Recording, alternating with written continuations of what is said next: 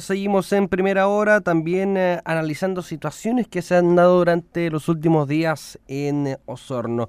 Fíjese que hubo una sentencia hacia una instructora de atletismo que afectó a menores de edad en, en diferentes establecimientos educacionales, principalmente por tratos degradantes.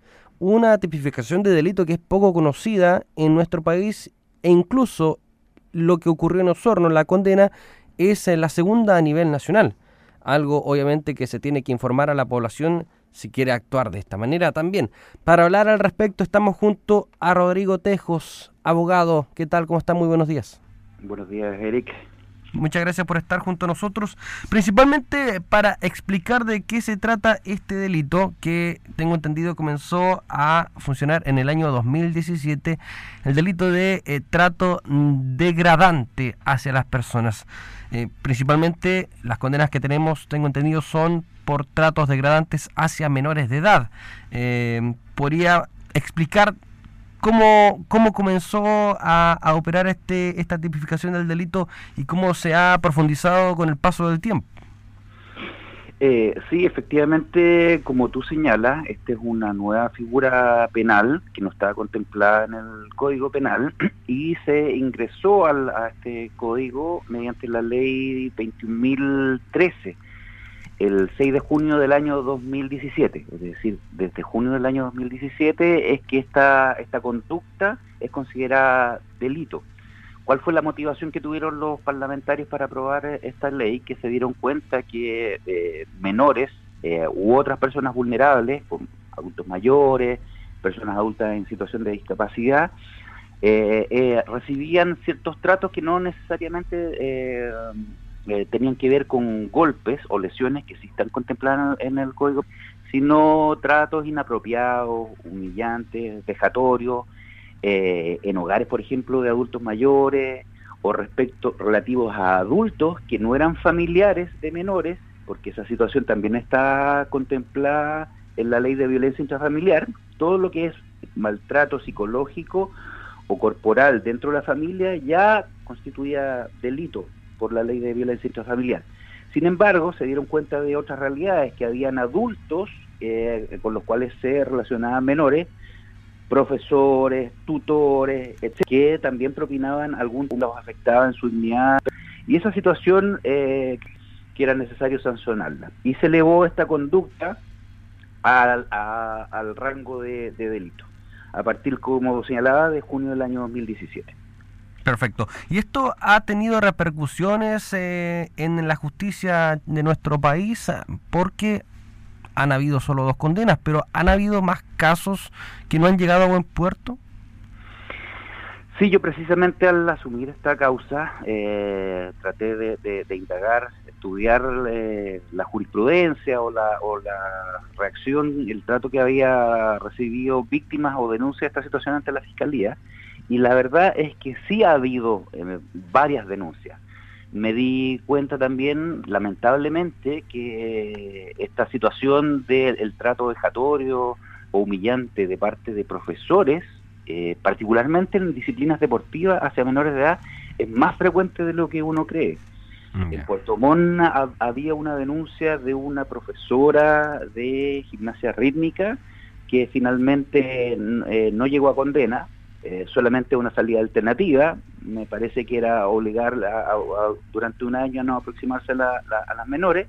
Hay, otras denuncias de similar naturaleza en otras partes del país, pero al ser un delito nuevo, eh, de alguna manera yo creo que tampoco la jurisprudencia y las instituciones no, no tenían conocimiento o no, no están preparadas o capacitadas exactamente para relevar exactamente este tipo de conducta y sancionarlas conforme a lo que señala el Código Penal.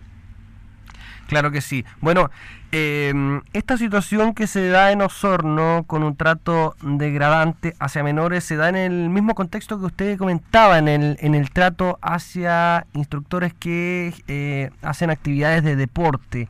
Esto es muy, muy llamativo que se genere en el deporte porque igual algunos lo asocian a eh, el tema de, de, de la estructura que cuando hay rigor en las que practican. Sí, como usted señala, eh, en este caso se dio en ese contexto y la primera condena que hay en, Chillán también se da eh, en el mismo ámbito, en el ámbito deportivo, en ese caso en un profesor de artes marciales. Eh, precisamente porque yo creo que se ha normalizado o generaciones anteriores creíamos creíamos que el rigor, el trato vejatorio, el insulto es parte de, esta exigencia deportiva. Sin embargo, eh, la, situación ya ha cambiado, digamos. Eh, el reconocimiento de los derechos de los menores eh, ha cobrado relevancia, tiene la relevancia que siempre ha, debido tener, y hoy día no es posible confundir un insulto, un trato degradante, vejatorio a menores a cambio de un logro deportivo. Esa ya no es tolerada de manera humillante, la rebaja de nivel, no es como denigrante, eso es distinto. Degradante es como humillarla, bajarla, dejarla menoscabada lo más posible. así es, eh, eh, implica un maltrato verbal o psicológico eh, que afecta directamente la dignidad o la autopercepción, la autovaloración de la persona. Si un entrenador le dice a un, a un, a un alumno, por ejemplo, de que está obeso, está gordo, que no sirve, que va a llegar a ninguna parte, que es un flojo, eh, que en el fondo eh, lo insulta porque no tiene logros eh, deportivos, eso genera, en, sobre todo, como señalé, en personas vulnerables y sobre todo menores de edad, un daño psicológico y anímico que muchas veces eh, eh, repercute no solamente en su autopercepción, en su autoestima, sino que en terapias luego profesionales que tienen que exactamente tratar este tipo de afectaciones en, los niños. Y en el caso que me tocó ver, no solamente eh, generó terapias profesionales para tratar a las menores afectadas, sino que una de ellas incluso abandonó el deporte, precisamente por el trato que había recibido de parte de la profesora condenada. Esta figura prácticamente nueva en la justicia nacional también es aplicable entre adultos porque es más conocida eh, de, de adultos a adultos también se aplica. Sí, el delito eh, tiene como a víctimas o sujetos pasivos a personas vulnerables eh, que están en una condición de disminución frente a otro adulto.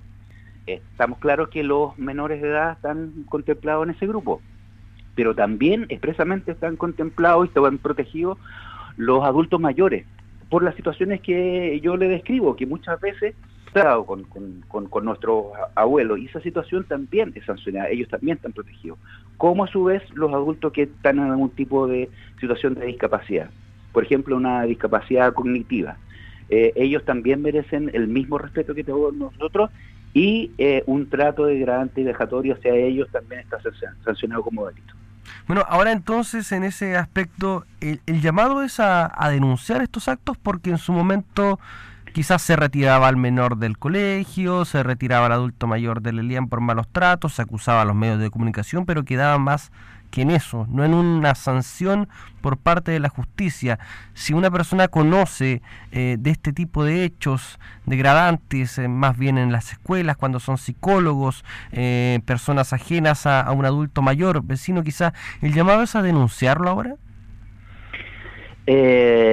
mire, yo soy, yo soy padre, por ejemplo.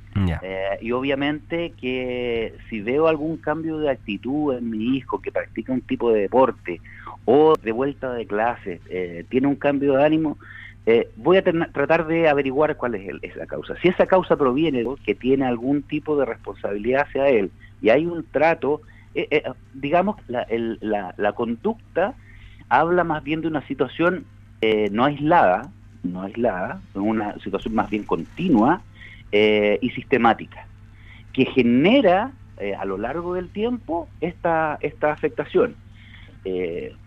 Conocemos todo de que pueda alguien tener algún mal día, pero cuando esta situación genera una afectación grave en los niños, claramente hay que denunciarlo. No sé, como señalaba, no es posible normalizar algo que creíamos antes que era parte de lo que podía señalar algún profesor, algún entrenador.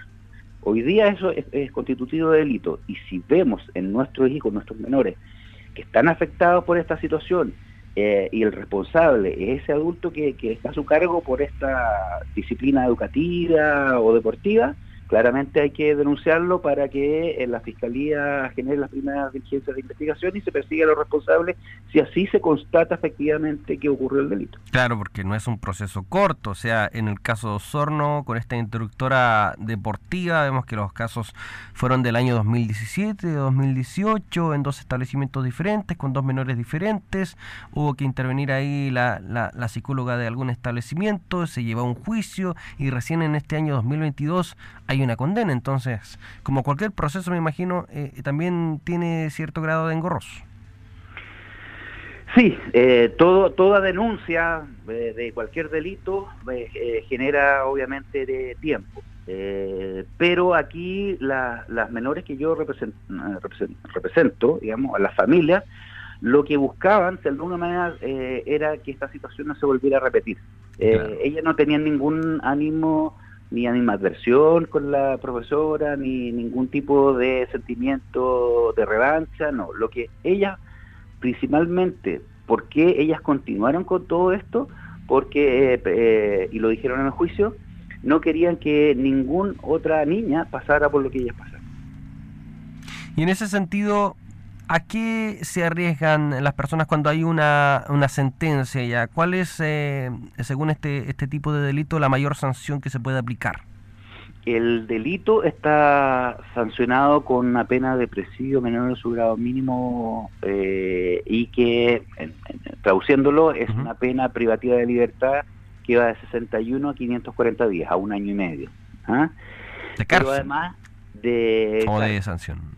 No, de, de, de, cárcel, una pena privativa de libertad.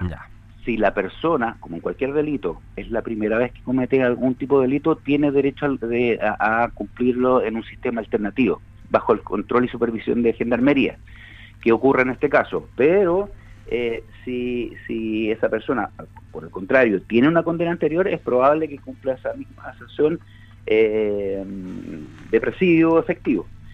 Pero además, lo más incluso más importante que, aquello, eh, y tiene que ver con, lo que señalaba yo de, de las menores, cuál es el propósito, eh, por lo cual ellas denunciaron y declararon, la nueva ley que tipifica este delito incorpora una pena nueva, una sanción nueva, que es la inhabilitación de los condenados para ejercer cargos, oficios o empleo eh, relacionados con menores de edad o con adultos mayores o con personas en situación de discapacidad. Les privan de cualquier posibilidad de poder ejercer un oficio, una profesión con esas personas vulnerables por el tiempo que estime el, tribunal, que en este caso fue de tres años de privación o de prohibición de que la entrenadora eh, ejerciera su profesión con menor de edad. Claro, si bien una persona puede pensar tres años y vuelve a trabajar es poco, eh, pero también queda también enmarcada en, en, lo que fue el, ámbito social. O sea, cuando vuelva a pedir trabajo van a ver lo que tuvo con, con los antecedentes que tuvo y me imagino que va a ser más difícil trabajar con menores. Así es, así es. Eh, y además, bueno, la ley señala que cualquier establecimiento que eh, trabaje con menores, por ejemplo, un colegio, un liceo, una escuela, tiene la obligación, al momento de contratar a un nuevo personal, a consultar este registro. Hay una obligación. Eh, y ya responsabilidad del, del, de este establecimiento si es que efectivamente uh, considera esa, esa sanción o no. Muy bien. Tenemos bastante claro, ya lo hemos informado a la población para que sepa también, existe este delito, el trato degradante hacia menores, tenemos la segunda condena a nivel nacional en Osorno y la hemos dado a conocer en Rayos Agua. Es importante que también se conozca eh, lo que se integra al proceso penal. Abogado Rodrigo Tejos, muchas gracias por informarnos de este tipo de delito y bueno, que esté muy bien, muchas gracias. Muchas gracias, Eric. Y como tú dices, lo más importante es que esta sea una señal, digamos, eh, para que las situaciones que creíamos normales se denuncien, se investiguen y se encuentren a los responsables. Muy bien, muchas gracias. Listo, gracias a usted. Hasta luego.